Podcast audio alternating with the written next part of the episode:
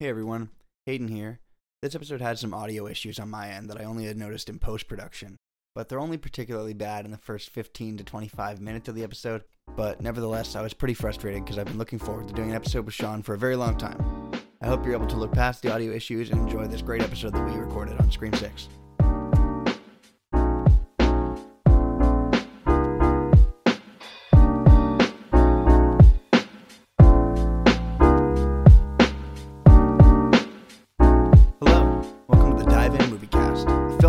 Where two unqualified critics give their opinions and try and differentiate themselves from every other podcast out there.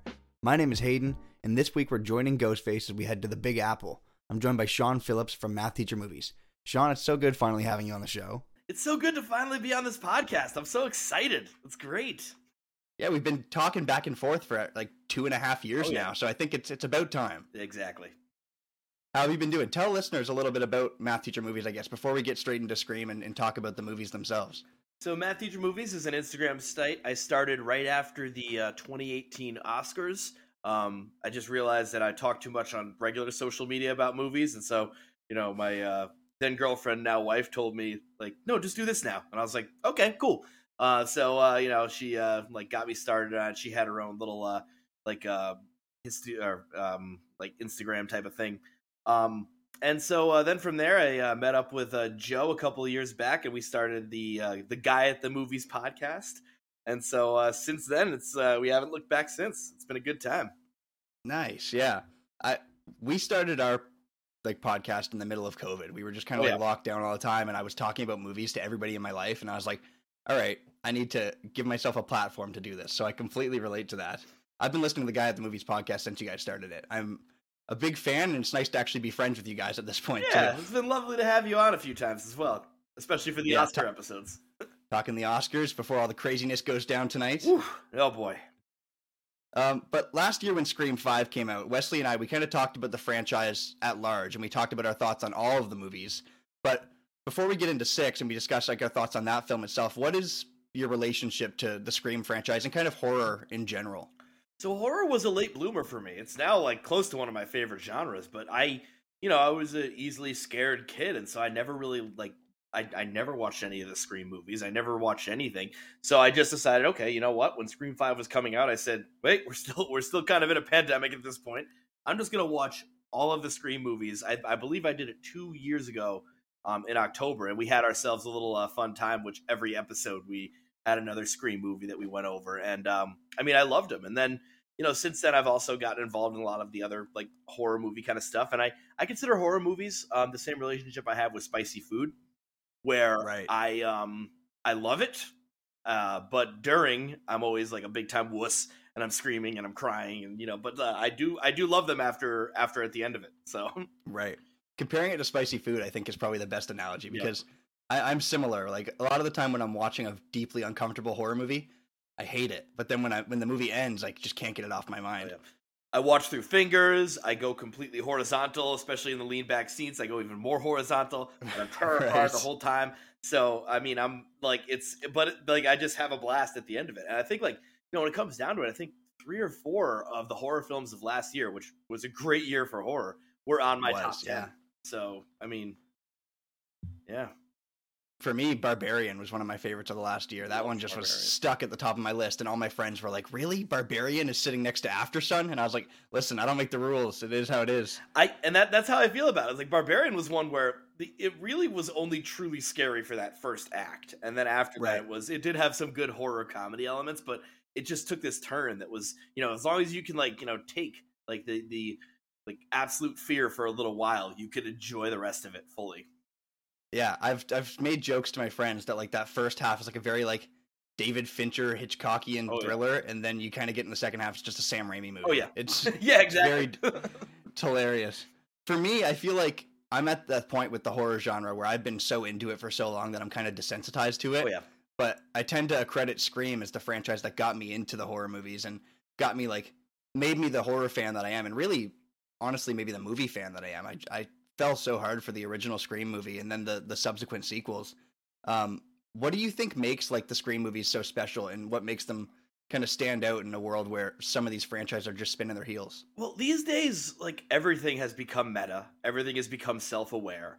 Um, but Scream cornered that in '96. I mean, they became like the first one to make fun of a scary movie while you were in a scary movie. So I think they made it fun, and that's Mhm. that was probably one of the uh, you know most like fascinating things there is that they really truly made that first Scream fun. It was originally called in the script "Scary Movie," and then like they finally had "Scary Movie" that made fun of Scream, ironically.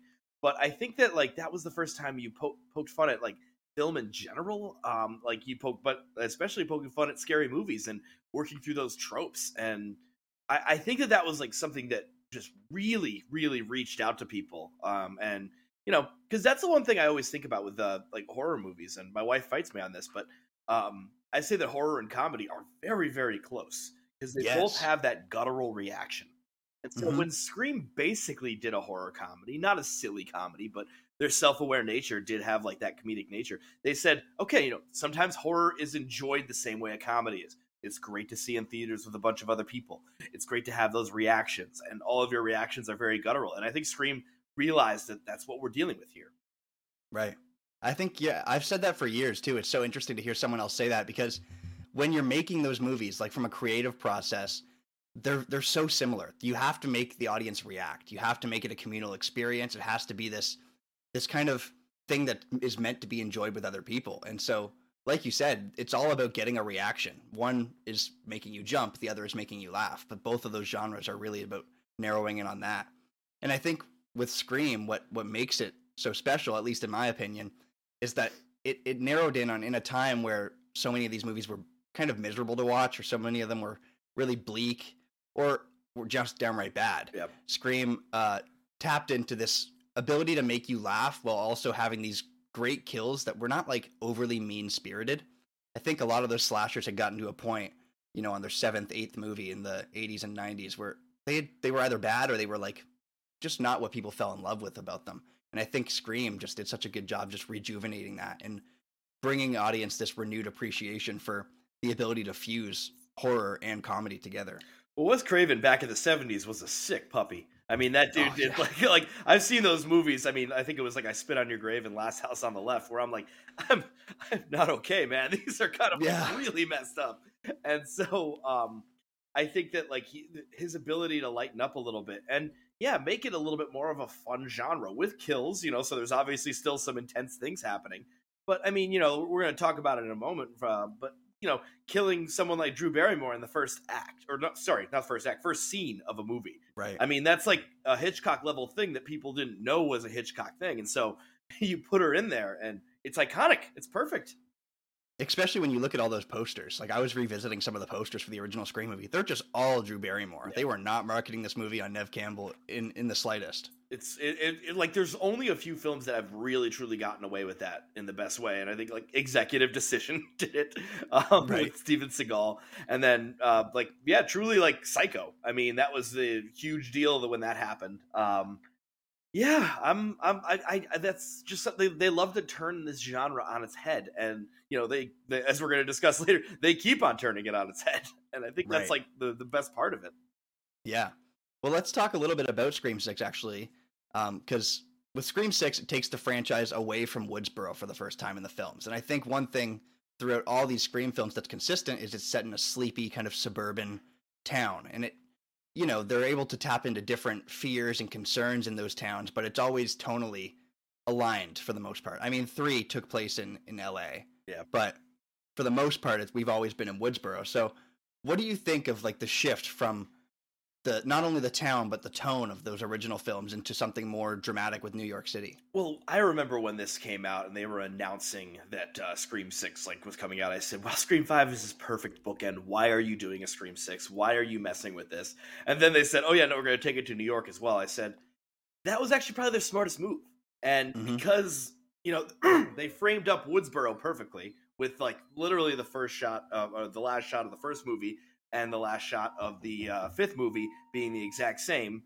And Yeah. I I think that like that was this perfect frame up, perfect house. Like they did the two killers again, which you know they, they've done every time.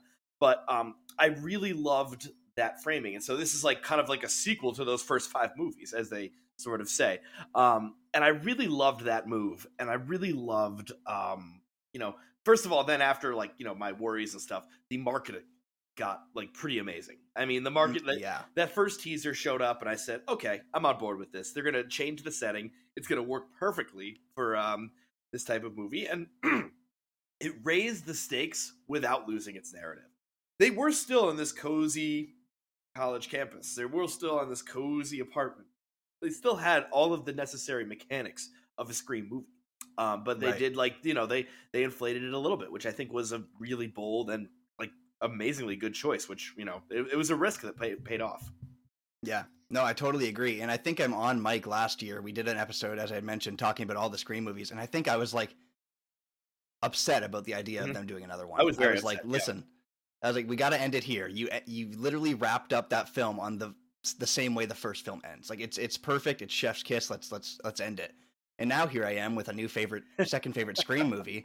So I'm I'm eating my words here, but I do completely agree. I think at this point in the franchise, giving it, you know, no pun intended, like fresh blood and fresh life, um, is is very important. And I think the shift to New York City allows them to continue to honor what works about those films and and just give you a completely new eye and a completely new perspective on it.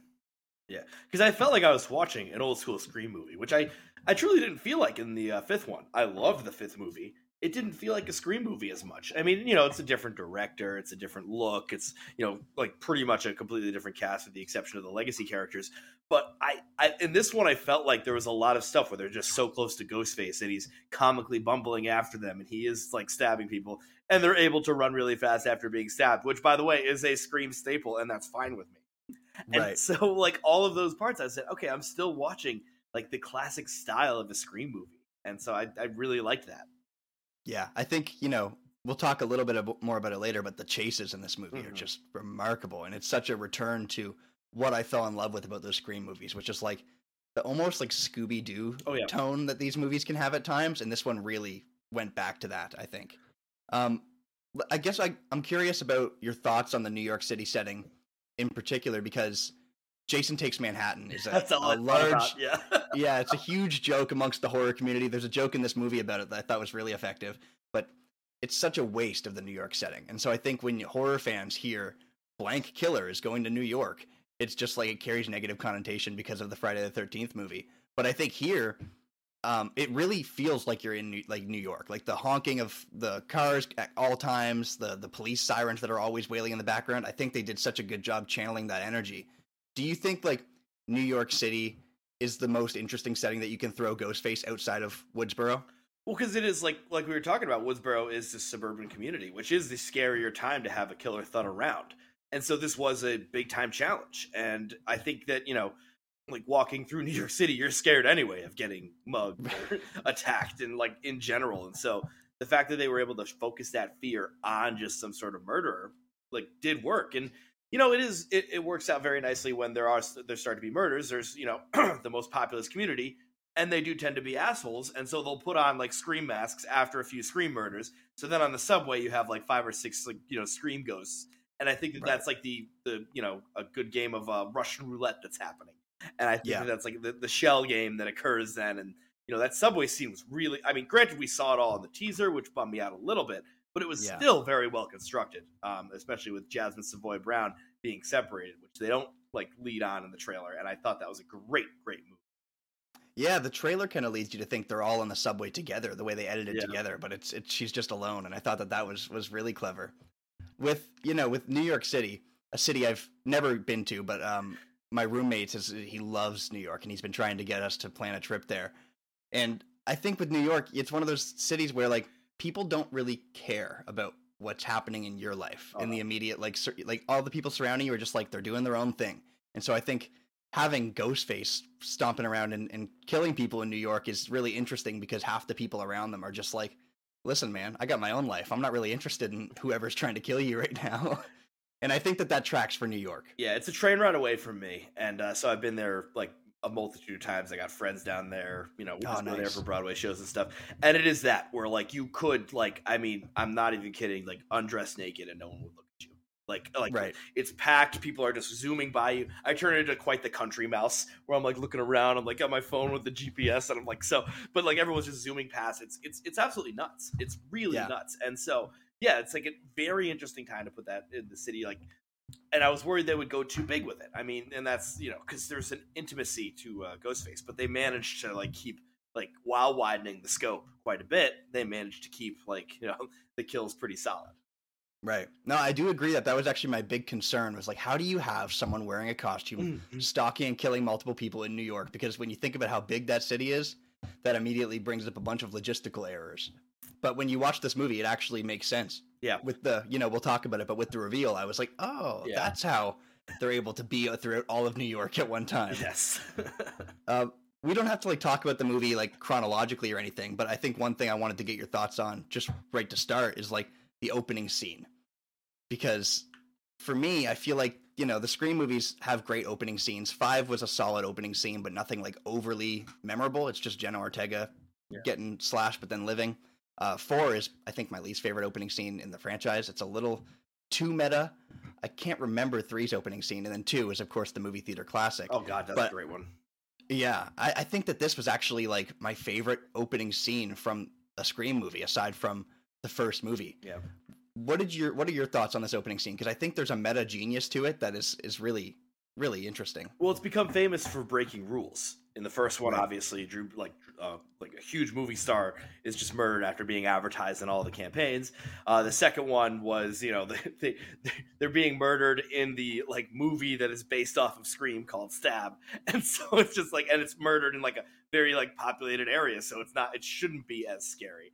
Um, yeah, three and four I don't quite remember um, the uh, like openings for. I, I actually truly don't remember anything from four um, which is like baffling to me. Um, yeah, four's opening is is a really weird one where like you have two stars watching a stab movie, and then one of them stabs her friend, and then it's revealed that they're watching a stab movie. Oh yeah, And I do remember that now. they yeah. get killed, and then they're they're those people are watching a stab movie. It's just like a three time thing where it's just like they're watching a stab movie. It's really silly. I was not a big fan of four. That's been my biggest issue. Um, and I like that like the, the these movies do constantly break their rules. So even though four is this ridiculous one, it did break the rules quite a bit. And then five did, broke the rules as the main star actually survives, which is kind of like this like brilliant thing where like from the start like you know oh wait this is the actual star who should be getting murdered in the first scene but instead is the main character throughout and that should be just what a normal movie is but in this one Right. it turns out to be the weird like you know uh, you know the twist on it and then this one, of course, once again does the twist where, um, you know, the, but they bring back, you know, Samara Weaving,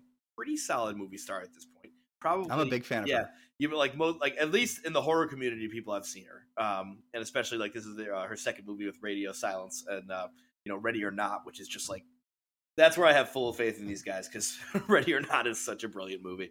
Um, Oh yeah, and uh, so I I really do love that they have her, and so I knew I knew she was kind of getting axed right away, but then I did wonder. I was like, the, the ghost face pauses for a little bit, and I'm like, is there going to be like a yelling of cut, and they're actually going to be filming a movie? What's like the next move here? And then the killer is revealed right at that very moment. And just rips his mask off. Yeah, I'm like pissed and I'm weirded out and I'm wondering what's going on. Then I realize that most likely this means that, you know, now he's getting killed. And so this was like this very different meta take, but it broke the rules of a movie that broke the rules already and like keeps on breaking those rules. And I, I just keep on loving that that's what they go with. Um, Yeah. And I think that that, you know, this opening scene now they're just going to keep on playing with. And, you know, people are just talking about Scream 7, even though it hasn't even been announced yet. But, you know, nowadays it's like, people have like full faith in them. Uh, but uh, I, yeah, it just kept on breaking rules, and I love that. I think you know it's one thing to have Samara Weaving as the opening kill in your movie. It's another thing to kill her. I think like four minutes in. I, my jaw was on the floor at how fast they get rid of her, and then switch over to uh, I don't want to butcher his name here, but I believe it's Tony Revolori, and it just that once you reveal his face and he's the ghost face, I had no idea where it was going. But the second he you know gets home and he picks up the phone call in his apartment, I was like, oh, we're about to Yeah. have a ghost face kill a ghost face here. I just think that, like you said, it's all about breaking rules, and the way that they're continuing to prove that they can have a creative way to just kickstart everything is is so impressive to me. It, it really is wonderful. I, I I I just enjoyed this so much because of that, and like, and that's like the, their opening scene, which that that's what you have to nail. And so, like, Yeah. if you you have to do that the right way, otherwise, you know, you're you, your movie's going to be a little bit odd. Which you know, Scream Four, probably my least favorite Scream, is the one where it's like the the goofiest opening scene, as you're saying. Which it's so funny that I just can't even remember anything from that movie. Like I I almost rewatched it because I just don't remember anything. Scream Four is one of those ones I only think I remember it because I've rewatched it so many times. Yeah. it's uh it's certainly far from my favorite in the franchise. Yeah, same. Yeah, I'm I, I'm I'm a Scream Three loyalist. Um, and uh, Joe couldn't make it on the pod today, but he's also like he loves Scream Three for what it is, which is the goofiest, dumbest comedy that like it it it's a freaking odd movie. I do like it though. I, I honestly, yeah. Towards the ending, I want to do like some franchise rankings, and, and I want to get you to to explain the the Scream Three hype a little bit for me because we'll we'll get into it later. But Yeah. that's one of those ones where I, I I try so hard with Scream Three, and I just I can't. Oh, Aside most hate from it. um, most hate it. Like that's the yeah. There's that one character I can't remember her name right now or who she's played by, but you're in love with her and you're in love with her daughter. I just love that line. Uh, I, I, so something about Scream Six that I really appreciated was I found with this film that the cast really clicked. Mhm. In Five, you know, I liked them and I was interested enough in them, but I think with Five, my heart was still with the legacy characters. I was still like, "Where's Nev Campbell? Oh my God, it's Yep. it's David Arquette." And with this one, I think I finally was at the point with these characters where I was most engaged when I was watching them. Funny enough, when Courteney Cox shows up as Gale, I was like, "Oh, hi Gale, how are, how are you?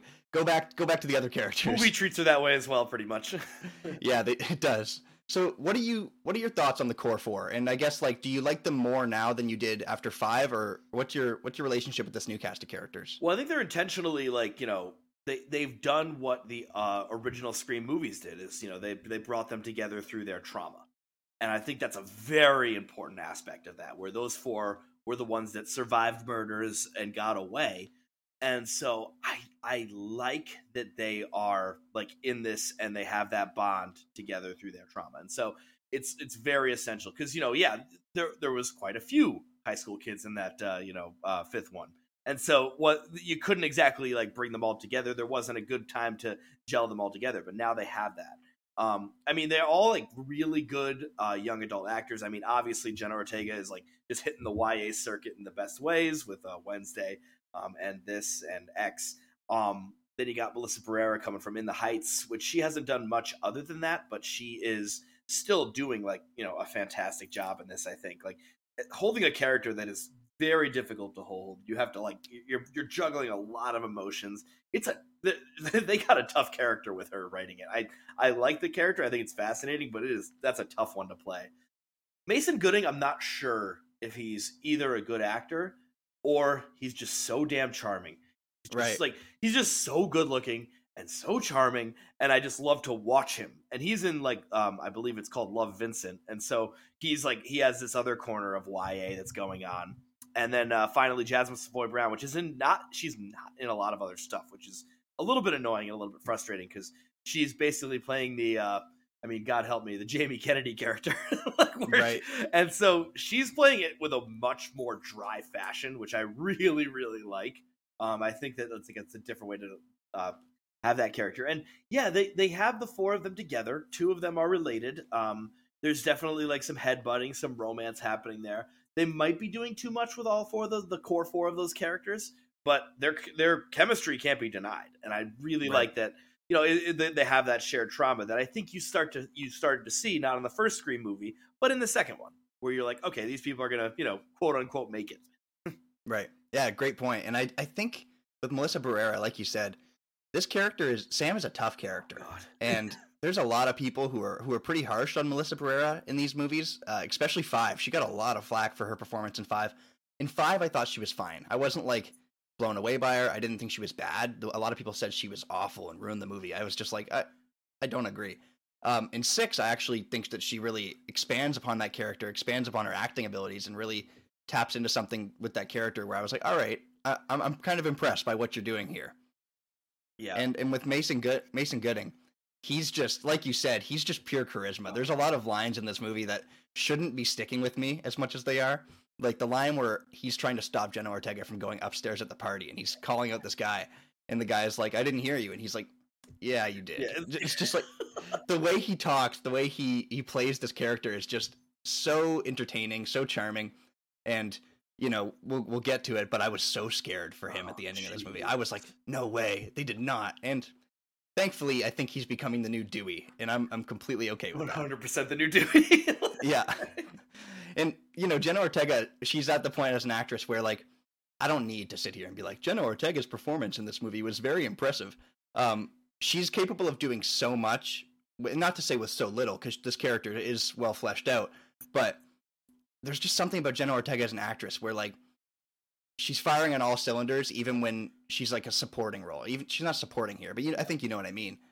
Um, and Jasmine Savoy Brown, uh, I want to see more of her. I want to see so much more of her. I'm a big fan of Yellowjackets, and even on that show, she's not a huge Oh, character. She is so in Yellow Jackets. I knew she was in something else. Yes. yeah, but so I guess we'll see more of her later this month when when season two for Yellowjacket starts. But I'm a big fan of her, and I I can't. I'm a big fan of this whole core four. Yeah. Um, and I, like you said, I think they might be doing a bit too much with the writing, like the the romance at times. I was like, I don't know if we need all this, but nevertheless, I thought that all these characters were, are, set up and expanded upon so much more than they were in the last film. And obviously, when you're making a sequel to a reboot, you need to Yeah. make these characters people that we can really root for and see a future with.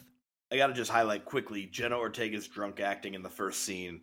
Like it's so good. like I can't, I can't get over it. I, I was like watching it. I was like, this is not going to be like a main point for me, but thi- this is really solid drunk acting, which Right. is like so tough to do. Where she is burying her trauma low while Barrera is showing it off to everybody who will listen, and so it's kind of like uh, every every which way.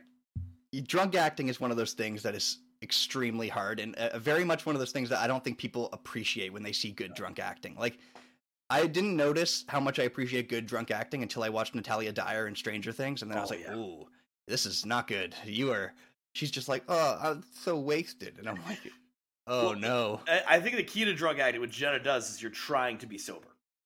Right. That's what you have to go. Like you're you're trying, and she is really trying hard to be sober during that. And I thought that was like a great little subtle like uh, nod. Yeah.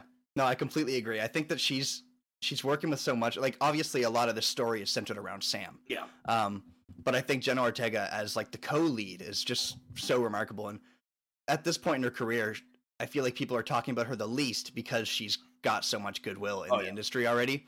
But you know, I, I was still really impressed with with what she did in this movie. yeah, definitely. And I, I also I'm curious, like in the absence of not only David Arquette but now Nev Campbell as well.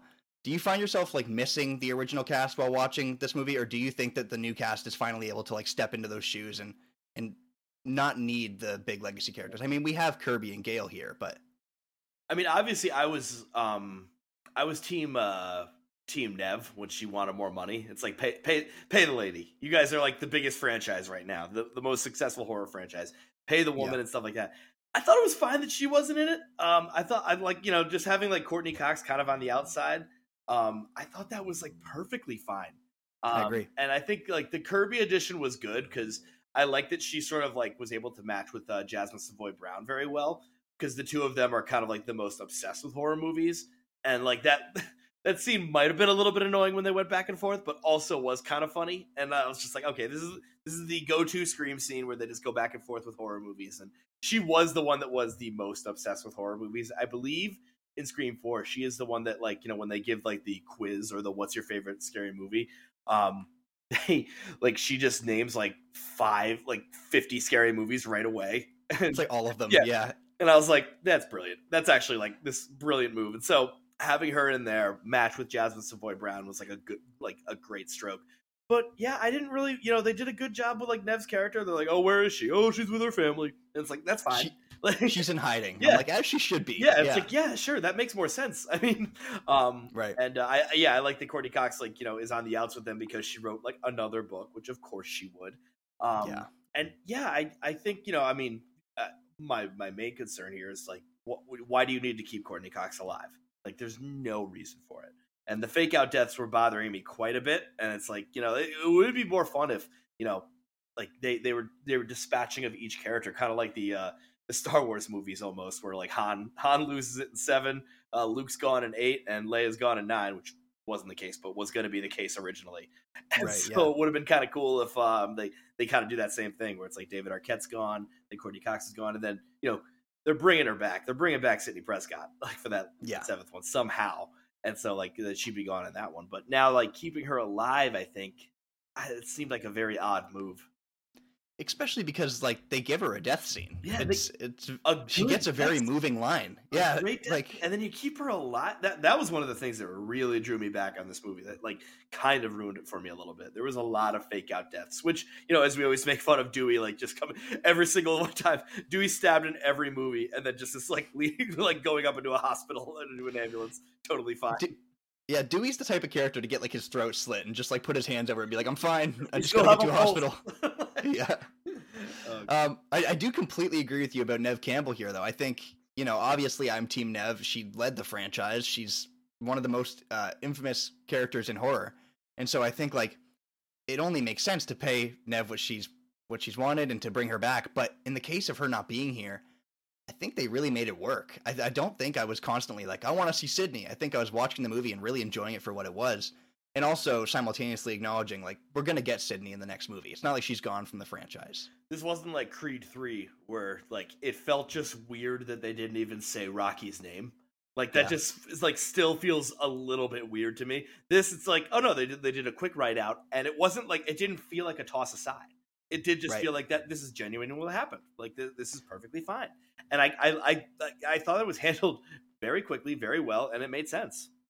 I think it's actually harder to buy that Sidney would be like, all right, I'm getting on a plane to New York and I'm going to go help these guys again. I just, I don't know if I buy that. because she wanted out like way before that. Like she she didn't want to be oh not the actress, but yeah the the character did not want to be in Scream Five. She's like I'm chilling with my kid. Leave me the hell alone. Like, I'm married. I'm just Yeah. trying to live my life. Um, how about these Ghostface stop trying to kill me and all my friends? I am yeah. away from this city. I do not need to come back. So even that one felt a little bit odd.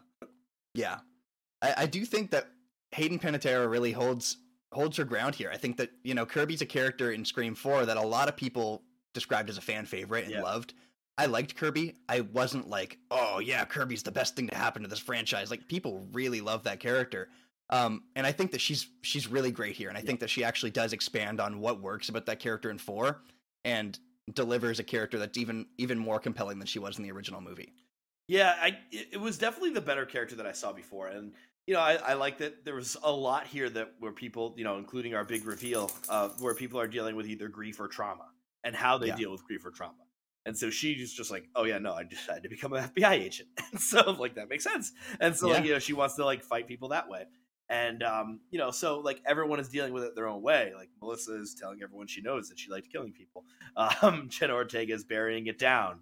Um, and uh, you know, like every single person is doing their own thing to deal with what has happened to them in the past, and you know that was just another side of it, which worked very well. with Sam as a character, I felt really bad for her. I had a lot of sympathy when she's talking about how everybody thought that she was the mastermind behind these killings. But then at the same point in time, I'm like, stop telling everyone that you shot him in the head, slit his throat, and stabbed him 25 times. Maybe people won't be theorizing if you if you stop telling people that. It is tough because I did like think like, wow, that's probably pretty unrealistic. That doesn't make a lot of sense. Then I've seen what's on the internet these days, and I'm like, oh Yeah. wait, actually, you know what? There could be a lot of people that think that. Right. Like there was a lot of people with five who were like, really? They met on a on a on a Reddit page, and I was like, absolutely, they would. It's 2023. Oh, it makes God, a lot of sense that two deranged people would meet on a Reddit forum. oh man, I feel like, um, yeah, Gale is one of those characters in this movie though, where I was just like, I don't know. I, I've heard a lot of people saying that like they handle her character very well, and I think that if she had died in her death scene, I would actually agree with that a little bit more because she gets that final line where she's just like, "Tell Sidney he never got me," Yeah. and that's just great. And then she ends up living via a line at the ending of the movie, and I was like, "Oh, sure, okay." yeah, like, yeah. We don't even get another scene with her. I, I don't, I don't understand why that was there at all. It feels like a last minute script change. In my opinion, they were just like, maybe we shouldn't kill Courteney Cox. Let's just keep her around in case. Uh, I think for me, one of the standouts that I had mentioned earlier is this movie has so many good chase scenes. Mhm. Um, like, you know, Scream 5, a film I really like and is one of higher up on my ranking of the franchise. I think it has like no chase scenes aside from that opening one with Jenna Ortega, which isn't really a chase No. scene. Um, so it, I like that Radio Silence clearly like took notes of what people's issues with five were, and they were like, "All right, you want chase scenes? Here's eight of them." out of the chase scenes, is there any one that particularly stuck with you, or any moment that was like, okay, this feels like a classic Scream chase? Well, I want to like shout out the ones that are close calls, and those are the ones I liked the most. Where you know, there's one moment in the very beginning when they're on the phone, um, and um, it's the you know it's the dead guy's phone. It's um, uh, I forget his name, but uh, uh, Oh, Richie, yeah. yeah, Quaid's yeah phone, and then all of a sudden he's right there, and so they are right close to each other while they are running from him. And I think like that's like th- those are the great ones that we haven't seen in a while. But obviously, I think I think you're probably gonna have this as your favorite as well. But that latter scene was so great. That was where Yeah. I was getting classic Scream, where he is just you know using everything around him. He is just straight up using everything around him to fuck with them. And so in this point, he, he doesn't have a knife. She's escaping with a ladder, and so he just grabs a ladder and mm. starts shaking it with brute force. And Yeah. that's where I'm like, okay, this is this is like our traditional. Granted, Ghostface is a different person every time, but this is the typical Ghostface thing we see, where he's just like a like a barbarian, just straight up like just grabbing something and like causing chaos and causing issue with it. And like the, you know, it was funny because the, the, actually being on the ladder didn't scare me as much because I'm like, that doesn't seem that high up. I mean, yeah, you could probably die from that fall, but or you could just like get a little bit of a boo boo. Um, but then you know, obviously her head just like immediately hits the um I was like, certainly not a boo boo. yeah, that, that one. uh, rough, rough luck on the fall. Um, Yeah. um, I, I, I did like enjoy that when I said like this is the obstacles that we're getting with Radio Silence, where you know, like in Ready or Not, when she has all those obstacles put in front of her, um, and then including, uh, you know, here where these are these scream obstacles and the scream chase, and I just love a good horror obstacle, and that that one was my absolute favorite. Yeah, I agree. I also really, honestly, I loved the Gale chase scene. I don't think Ghostface has ever called Gale before. I don't think we've ever got like we've gotten Gale chase scenes, but this one just really stuck out to me where she's wrapping herself around like the pillars in her apartment. She's trying to do anything to just get away from him for one second, and she gets so resourceful in this scene. And I just thought it was a classic Scream chase scene where it's like throw anything to stop him. Oh, Like, yeah. throwing bookcases, throwing you know shelves, throwing tables. Is just perfect chase scene for me. Well, all of these were like, you know, obviously because it's in New York, you have to be in claustrophobic apartments. And I thought Right. that worked very well because it's like, yeah, once there's a killer in there, you know, usually these are in big suburban houses where they're still running from them, but they can like, you know, take quite a few corners, go into quite a few rooms and everything.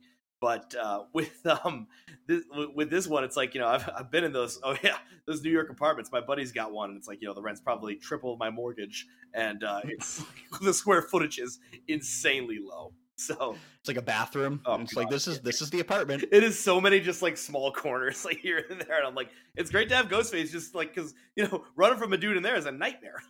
Right. Um, One of the first things I said when I got home from the movie to my roommate, he was like, "How was it?" And I was like, "So many apartments with one door." Oh. You know, like I thought that was such a brilliant choice, and it's so fitting for New York. Is like the entrance is the exit, and that's the only way that you're getting in or out.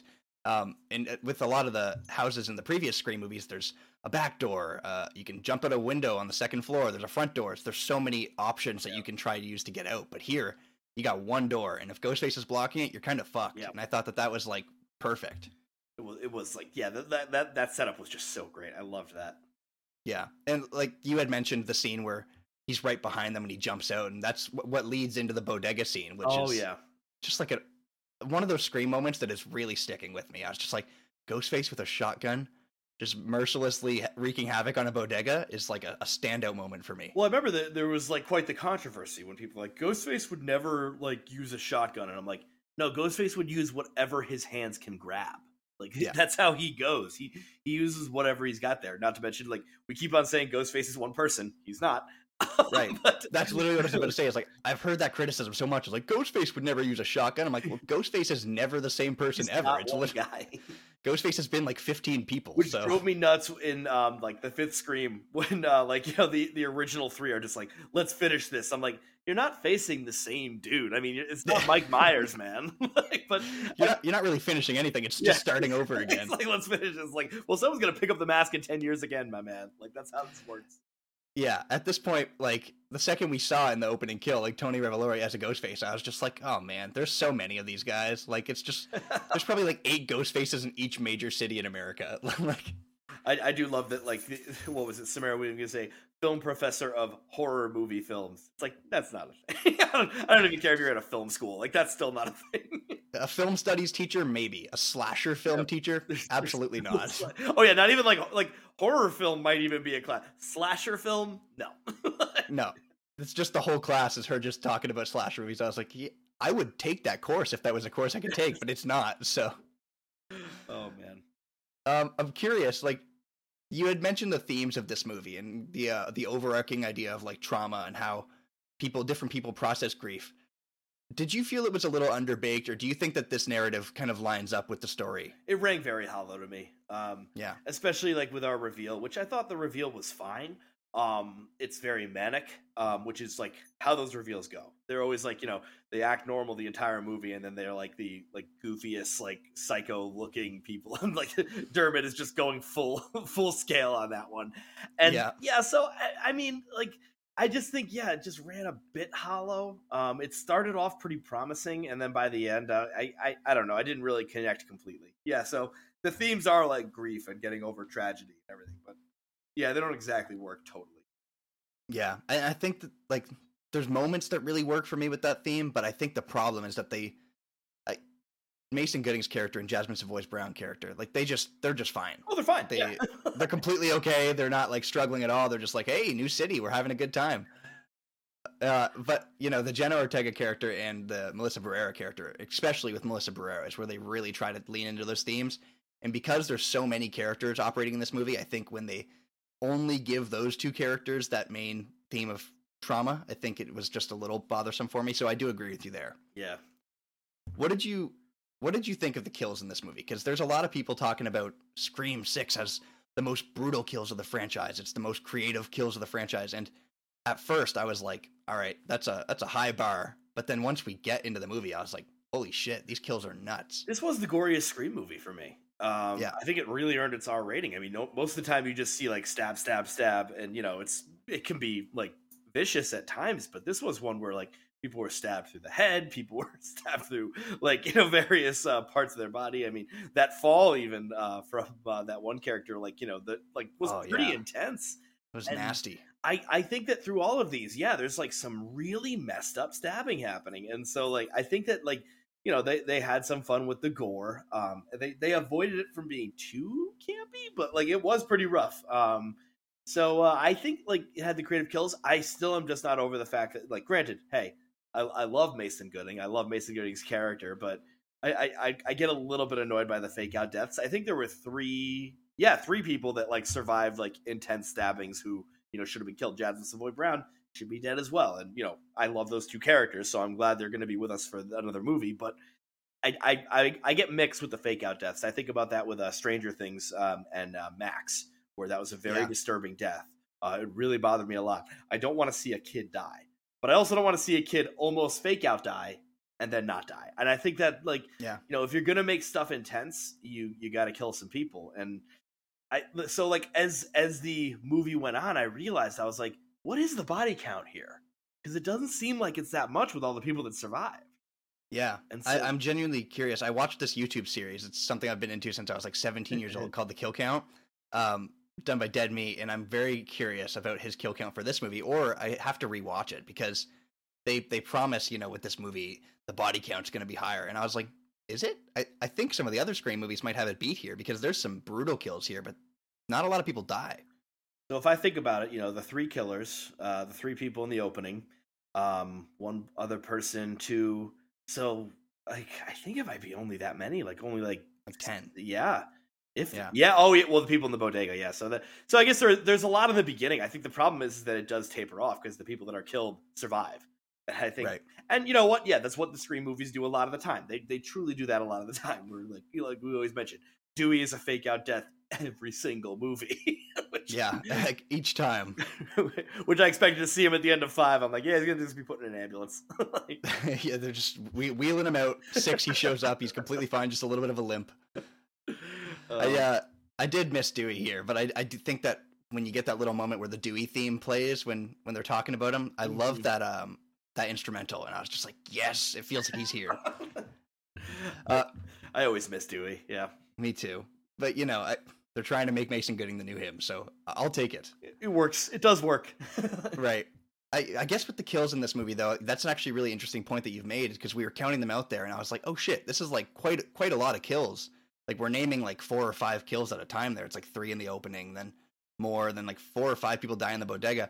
But because it tapers off the way it does, I think it feels like there's not a lot. It's just there's a lot in the front half, and then Yeah. the the Ghostface really slows down as the movie goes on.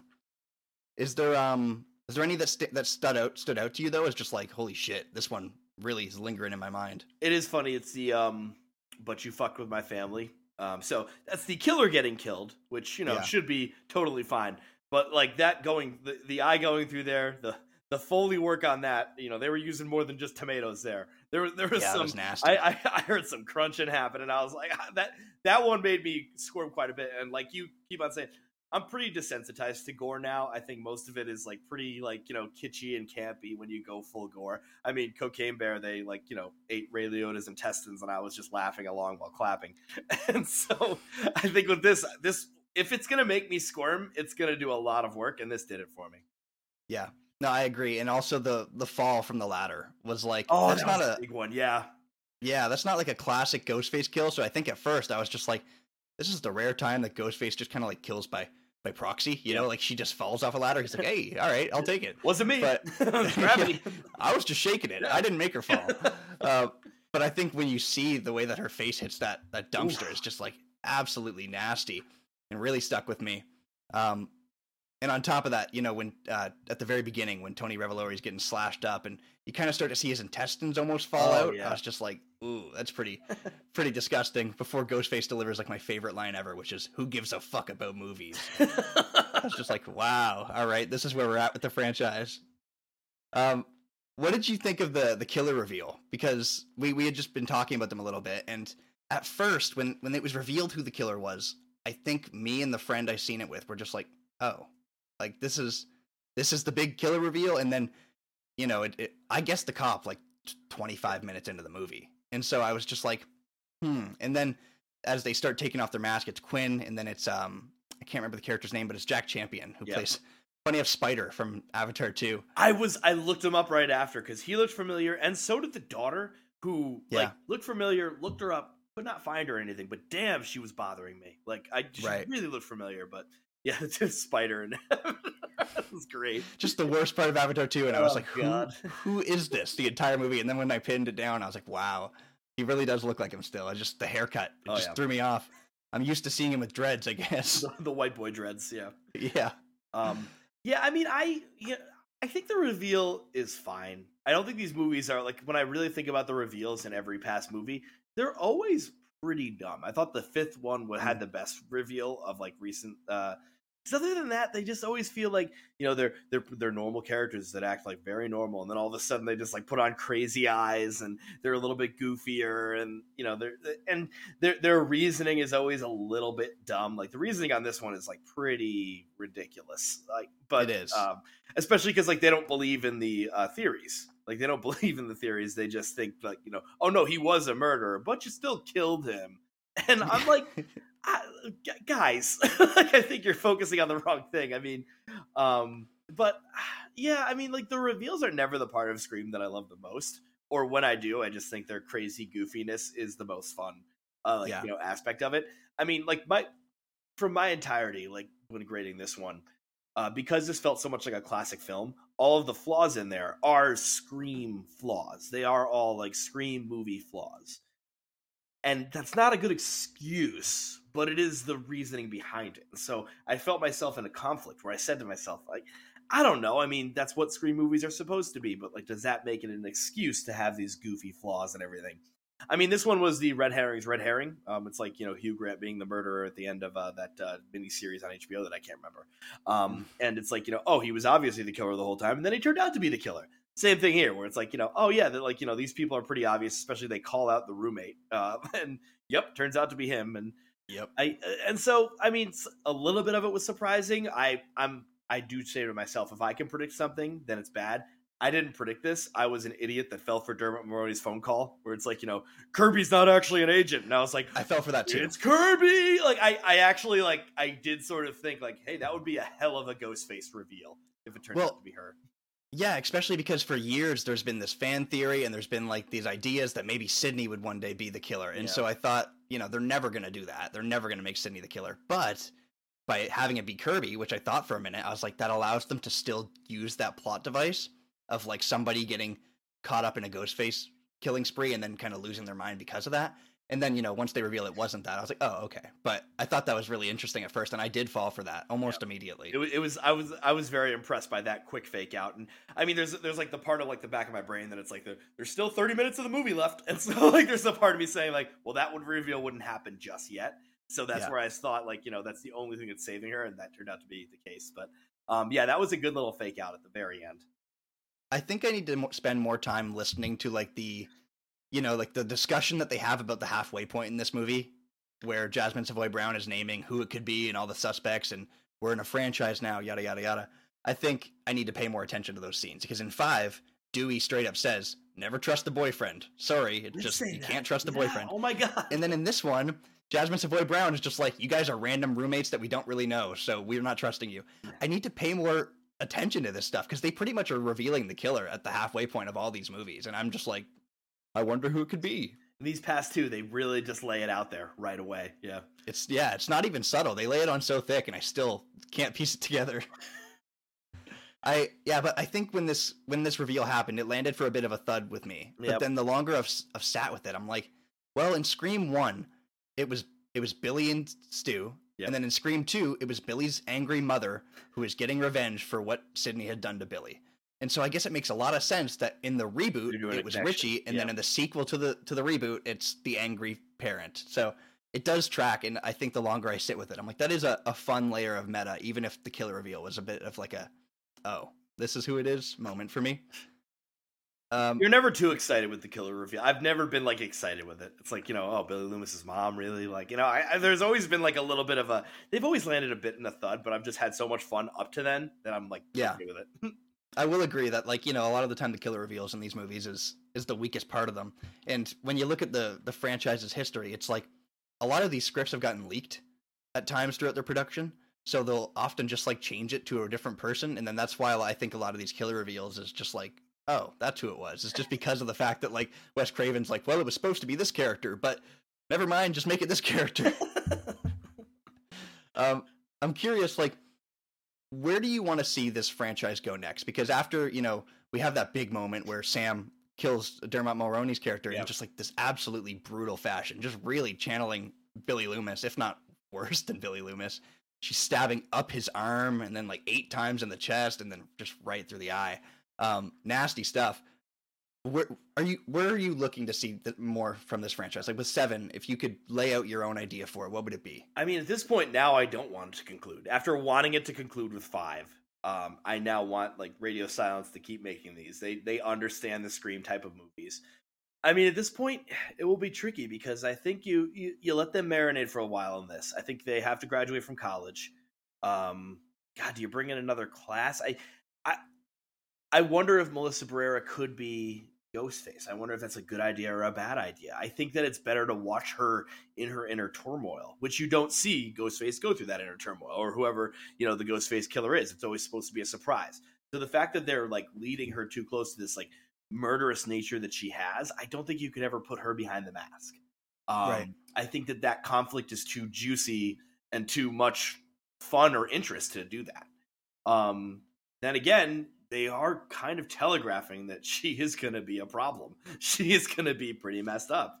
Yeah, that ending. They really linger on that last shot for a minute. I was like, oh man. And then she this- throws this the is- mask down, but she's gonna be fighting this her whole life. I think, like you know, she, ah, man, it's really tough. Um, but uh, you know, I, I'd love to see these four go again. Um, I wonder, like you know, I'd assume they'll go back to Woodsboro now. I think they'll bring it back to Woodsboro or bring it back to some sort of um suburban area. I think you got to go back to the suburban area now. I don't think like you know next one is going to be in like Chicago or something. Although that'd be right. um, but uh, Ghostface in Detroit. Oh well, that, that that's even more than New York, where it's like you know that's fine. Like, Yeah. stabbings occur, no cops show up. Like that's all the good. like, um, oh man, I yeah, I don't know where it goes. I think that you know after doing five and six in succession like this, I think they need to take a break because otherwise, if you rush this next one, I have a feeling you know lightning's not going to strike three times, and so I think Right. they, I think they got to chill a little bit. Although you know, I am looking forward to a seventh one, but I hope they do take its time. Well, I agree. I think the turnaround for for this one was so fast. Like it's crazy that we released our Scream 5 pod last January and here we are a month or a year and 2 months later talking about the sequel. Like that's a very fast turnaround. And this wasn't a two film deal. They announced it a little while after Scream 5. And Yeah. so I'm just confused on how that was like at all able to occur. I guess they really rushed everyone in there. I mean, Ortega doesn't exactly have the most open schedule right now. She's Right, doing right. everything. Yeah, it is crazy that they were able to make it happen so fast and honestly make it as good as it is. Yeah. Because a lot of the time when you, you know, I love Scream 2, but there's a lot of people who are like, that movie is rushed and messy. And I don't think I'll disagree. I think that that's a completely valid criticism. Yeah. And with 6, it, it doesn't feel rushed and messy. It really feels like they had this movie ready to go. Uh, and they just deliver with it. There's a chance they had it written already, and they were just like hoping that it would get picked up. And you know, I think they had enough faith in themselves. They could have they, Yeah. they could have had it that way. I think because otherwise, it's really impossible. Right. I think for me with seven, like I don't really know in particular what I want from this franchise either. Like I don't know if the like you said, I don't think the Melissa Barrera as a killer thing would work because that inner conflict is so interesting for a new protagonist. You know, Sidney would get away from these murders and she would just be like, "I'm just trying to move on. I, I have no business thinking about this stuff." But Melissa Barrera, you can tell that this is really eating her alive. Like the the fact that she's not only killed people in such brutal fashion, but that she's the daughter of Billy Loomis. It's a very interesting inner conflict, and I think they have to keep that going for as long as they can. Uh, I I think I kind of want to see this long running fan theory of Stu Macher coming back and facing off against Sidney. Okay, I keep think on hearing about this. So, so let me. Just It's kind of stupid. who is Lillard, right? Yeah, Yeah, I mean he's dead though, right? Or he he gets stabbed a couple times by Billy, but at this point in the franchise, what does that mean? Um, and then he gets a TV dropped on his head. So he's the one that got the TV dropped on his head. Yeah. Yeah. And so he, you know, they even actually have a line in this movie where when uh, Jasmine Savoy Brown's character is talking to, to Hayden Panettiere's character, she says something about Stu, and then Jasmine Savoy Brown says, "If you even believe he's actually dead." Yeah. I, So there is that little little seed. I don't know if it means anything. It might just be a fun little Easter egg, but I mean, Lillard would absolutely come back. That dude Yeah. would love to come back to this. I bet. I mean, and he was just such a great character. The the because that's where like the scream is great, where he is like spitting up blood and he's saying, "My parents are going to be so mad." And I think that that's like the, that's the ticket to these scream movies, man. That Yeah. stupid line that's just so great and delivered so well from him that uh, I I would like to see him come back. I I could see something like that. I, yo, if they bring Palpatine back, they could bring Stu back. right somehow Palpatine returns. So I'm completely I'm completely all right if somehow Stu Macher returns. I, I do think it's it's an extremely silly Mhm. theory, and and yet I kind of want to see it. Like we're at the point with this franchise where I, I want to see some kind of big big tie-in, and not that like I need that. I'm completely okay with you know Dermot Mulroney just being like, "Well, my son was killed by you in the last movie, so I'm going to kill you now." I'm fine with that, and I think they could keep doing fun stuff like that. But Stu coming back to to kill Sidney is Yeah. just such a oddball theory, and yet it's it's so like the horror genre does stuff like this. And if Scream's going to continue to be satire and be meta towards that genre, having something so grand and stupid is, I think, actually a, a fun idea. I'm interested in it. Well, I mean, if we think about it, this one ties everything again. Like Scream Five tied everything together. Scream Six, they have like just illustrations of all the deaths, like including like I think I saw Henry Winkler in there. like, Yeah. like and so I was just like, okay, they and and the which was this made me laugh out loud in the theater where no one else laughed, but uh the burnt up fax machine um from Scream Three, which I thought was so damn funny. Oh Right. my! So they're they're they're still playing with this idea of like continuing to tie it together, and I you know sometimes that works well, and sometimes that's uh, Spectre and Bond, where it's like, why are we tying this together still? So I think Yeah. that it goes either way, and uh, I don't know. I would like to see it a little bit. Yeah, it's you know, it's a it's a out there theory, but I I think Lillard would just ham it up so well. I think I I can imagine him playing this kind of bitter version of Stu who's like returned for Sidney. It's just it's really dumb, but I can see Lillard having the time of his life doing it. Oh, he would have fun. It would be fun watching him too. As dumb as it would be, it would be fun to watch him a little bit. Yeah, I think about his line deliveries in the original Scream just all the time. Just, you hit me with the phone, dick. It's just one of those moments that's just like ingrained in my my consciousness. oh man. Do you have uh do you have any final thoughts on Scream Six before we like rank the franchise and, and kind of wrap up? I guess if you want to see uh, bad Melissa Barrera, if you think this is bad Melissa Barrera, watch that uh, Netflix uh, limited series called Just Breathe. That is bad Melissa Barrera. So you know, let's let's count our lucky stars that we got her like putting in a good performance here, which I still think it is a lovely performance. It's it's a tough one to do. So, but Yeah. uh, yeah, that that'll be my one recommendation there. Is that uh that that's a Netflix series that she's in? Yeah, it's like a plane crashes in like the Alaskan wilderness. It's a terrible series, and she's not good in it. So it's it's, oh a, no. it's, it's basically a dis recommendation, but you know, right. like, but uh, it's it's still interesting nonetheless. It's like a positive recommendation and then a bad recommendation. I- If you want to like Scream Six more, Right. I, I do like Melissa Barrera. I think people are kind of weirdly harsh on her because when In the Heights came out, everybody was like, she's great. She's delightful. She's very fun to watch. And then Scream 5 came out and everyone's like, she lives in the shadows of Neve Campbell. She's terrible. And I'm like, all right. I that's think what that's happened way too harsh. franchise. Yeah, like you know, you're Yeah. you're gonna try to like you know, and, you know, sometimes it falls the other way where you know Jenna Ortega is like beloved by everyone, and so I think it's just like it's it's a tough uh, audience reaction where the chips fall where they may. Yeah. And I do think actually there's an interesting thing about Jenna Ortega being the co lead in this movie might make people more harsh towards Melissa Barrera. Oh, yeah. People love Jenna Ortega so much that they just kind of rail on Melissa Blair- Barrera because she's easier to uh to dislike. She's not the same star spotlight, power. yeah. Yeah. Um, yeah, I think my, my my final thoughts on Scream Six are just like this is probably the best sequel that we've gotten in this franchise Mhm. for a very long time, and it, it might be better than Scream Two. I don't know if I can rank it higher than Scream Two, but I think I might. So, um, Scream Six is a four and a half star movie for me. I really loved it. What would you rank it out of five? So I gave it a B, and so I I don't do halves, so I'd say it's a four out of five, just from those fake out deaths that really pissed me off. But uh, Yeah, after that, this is still like a damn fine scream movie, a damn fine horror movie, a lot of fun because horror movies should also be fun. As we as we learned in Scream Five, they don't all have to be elevated horror, um, Right. but uh, like it, it, it still works without a doubt. Yeah. I like that Scream Five leans so much into the elevated horror idea, and then this one just steps away. It's Yeah, like, all like, right, gonna, we we covered it then. We're good now. Yeah, we don't need to be addressing Hereditary and the Babadook in every other scene in this movie. Although you do get some uh, when they're on the subway, you get some really fun little Easter eggs and some fun visual references. Like I seen uh, Samara Weaving's Ready or Not character is a Halloween costume that somebody's wearing on the subway. Yeah, loved that. Uh, the Babadook is in the background in the shot where Ghostface is staring at uh, Jasmine Savoy Brown. There's somebody dressed as the Babadook, so there's some fun Babadook- stuff like that. So obviously you see Hellraiser, they they hold on him for a little while. Uh, yeah, I didn't realize Red, the Ready or Not costume is actually a really good costume and really easy It's to great. do. You just rock a Yeah. wedding dress and then throw like a uh, like a bunch of bullet a bullet strap over over it and you're good. a bunch of blood on you and you're good to go.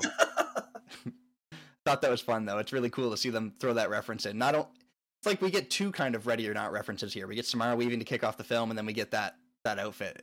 I thought that was pretty cool. Um, what are your what are your rankings of the Scream franchise? If you had to go uh, best to worst, if you saw me using my phone, I just panically did them right now. So these are Okay. very much on the fly. Um, I you know I'm I'm a basic bitch. Scream is the first. Like it's just the original. It started it all. Uh, even if other ones are of better quality, I always have trouble like you know putting something else there. Um, I do have Scream Five next, and this is interesting because in terms of Scream movies, Scream Five like is not as close to the Scream movies, but I think as a movie itself, Scream Five works very well, and you know Yeah. I was I was nervous about that one and it worked out. Um, I just like so many of the scenes in Scream Two. Um, I really do like. There's some scary moments in there that I really like. I thought it was a pretty notable sequel. Um, I agree with the comments about it being a little bit rushed, but uh, you know I think um, up next after that is Scream Six. Um, you know that could move as time goes on, but uh, as of now, Scream Six is right there. Um, it feels comfortable there. Um, I do have Scream Three next. Um, so Joe, Joe definitely has Scream Three a lot higher. I Scream Three is like it's such a goofy one. It really is because it is definitely the lightest of them.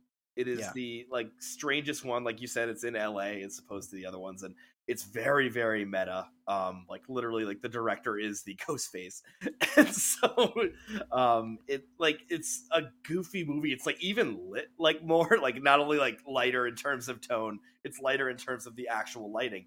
And um, you know, I think the problem that one became the victim more than any of them of the TBSification of scary Yeah. movies.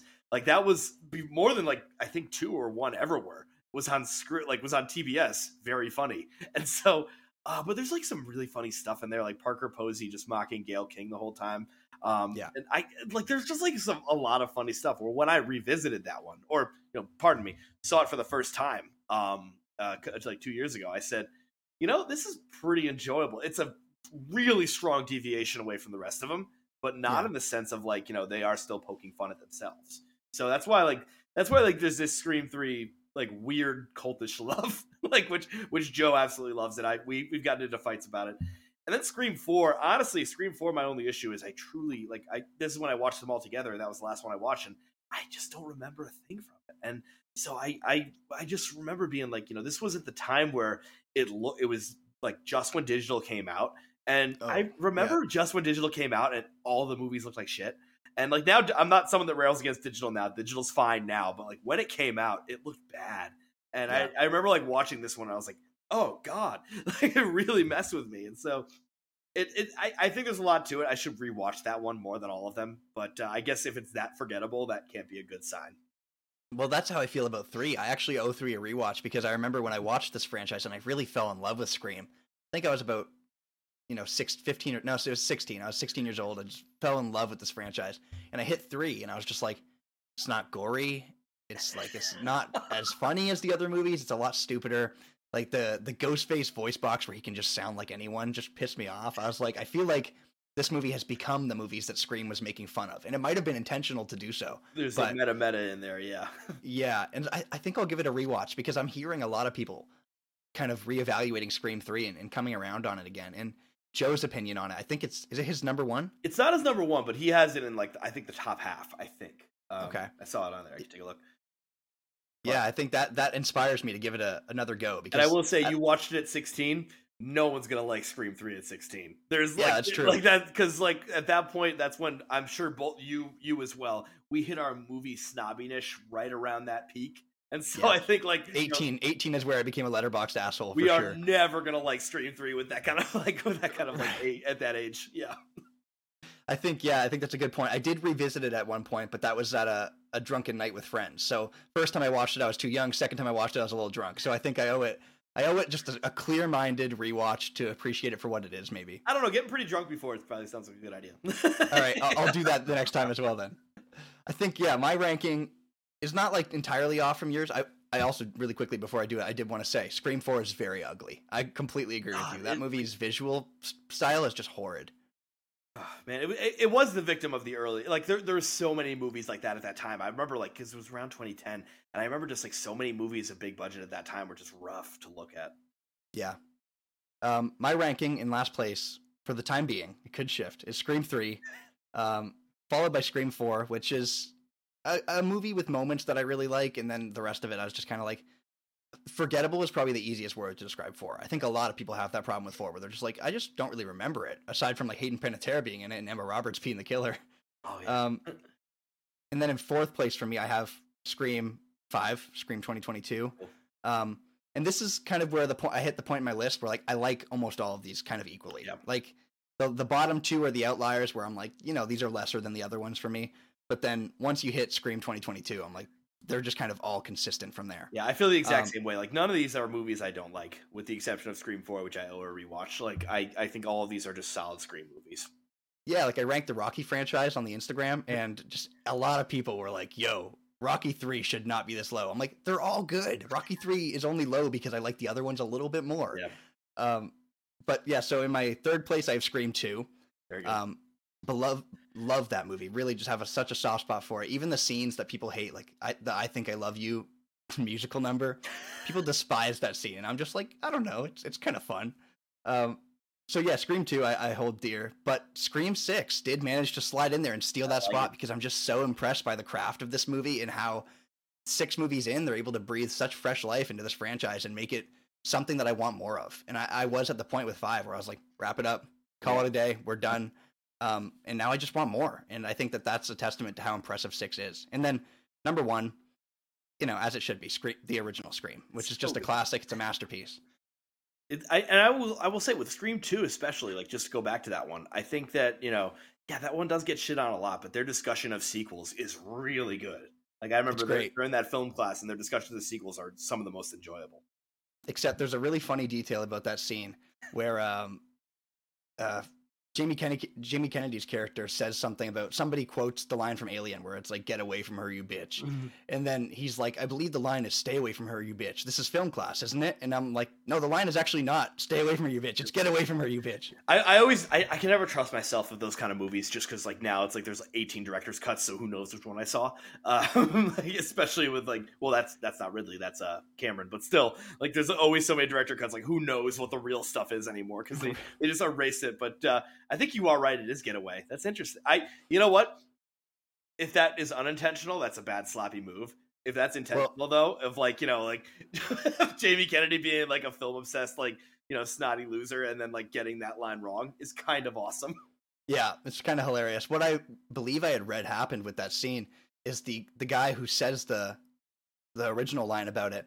He didn't remember the line of dialogue, so he quotes the the movie correctly, and then Jamie Kennedy to adapt incorrectly quotes the movie to to keep the scene going, but it, it completely kind of pops the bubble of what, what they were going for with that with that scene. Now my head hurts. Now my head. I know. Actually, that's actually bonkers.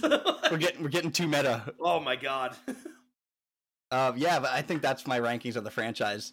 Um, do you have any other thoughts on on Scream Six or of the, on the Scream franchise? Just to wrap up. Um, you know, we could do like a ranking of like all types of franchises or even all types of horror franchises, but this is pretty damn close to the top because its misses are still good, and I think all of like I I, don't think Scream has a bad movie in it. I mean, some a little bit lower, like three and four, but I don't think there's a bad movie there, and I think that like they've reinvigorated it so much that I'm like all aboard for a seven, eight, nine. Keep it going until things get rough. Yeah, I completely agree. I hope we never have to see these movies get bad. I Yeah. just I want them to stay good. If we ever lose radio silence, just call it a day. Yeah, like, if, right. if they're gone, don't do it anymore. Yeah. Well, Sean, thank you for joining me. Do you want to like just give out your socials and, and let people know where they can find you? So I'm on Math Teacher Movies at Instagram. I'm on Math Teacher uh, Movies on uh, Twitter, but that's just all my Instagram posts, like because I'm not a big Twitter guy. Um, but uh, yeah, Math Teacher Movies on Instagram, and the Guy at the Movies podcast comes out pretty much every Monday, uh, sometimes a little bit later. Um, and uh, Awards Outlook on GuyAtTheMovies.com, where I just put up my awards predictions, and I'm terrified. Yeah, waiting to see tonight how things hold true for your for your predictions. Boy, They're oh pretty boy. good though. I was looking through and I was Yeah. actually using them to try and help grade what I'm thinking on it. So It's so tough because you don't want to go like with chalk on everything and what everyone's saying, but uh, everyone's making good cases of the ones that I didn't do, where I have some uh, some interesting uh, shout outs, but I don't know. Yeah. But and what's interesting too is like I uh I think everyone's just like everything everywhere is gonna take everything. And I love that movie and I'm I'm rooting for it, but I tried to just pick some other ones in some categories so I'm not just going for a full EEAO sweep. It's gonna be a pretty close to a sweep. I think like yeah, the technicals are gonna be interesting. I think the technicals are gonna spread the love a little bit more, but it's gonna be very top heavy. Um, everyone's saying Jamie Lee Curtis. I still got Kerry Condon. I'm like, Me too. but I don't know. People are making really good arguments for Jamie Lee Curtis, and so now it's starting to freak me out. But I'm still, I'm still focusing on Condon. You know, we're getting into a little Oscars talk here, but I think with like with with Jamie Lee, it's one of those things where I don't think that she deserves the award for this movie. And I think that she's such a beloved actress and so they want to award her talent and I'm here for that. I love Jamie Lee Curtis, but I was rewatching Everything Everywhere all at, all at Once two nights ago actually and I just love the movie, but I was like Jamie Lee's good in this movie, but she's like she's not she should not be winning awards for this performance in my opinion. Some people are already doing the thing where, um, because like Condon, Bassett, and Jamie Lee are all standouts, that the votes are going to get split hardcore, and it's going to go to Stephanie Hsu. Which I'm Oh, like, that'd be I'm like, interesting. you, you- damn it! Don't you dare do that! you know, don't you dare give me that hope. It'd be crazy if almost all the lead acting categories went to. So we have Ke Huy Quan taking Best Supporting Actor, Yep. Michelle Yeoh likely taking Best Leading Actress, and then if Stephanie Hsu won that, that would be crazy. This would that would be the first time that happened since 90, 1976 Network.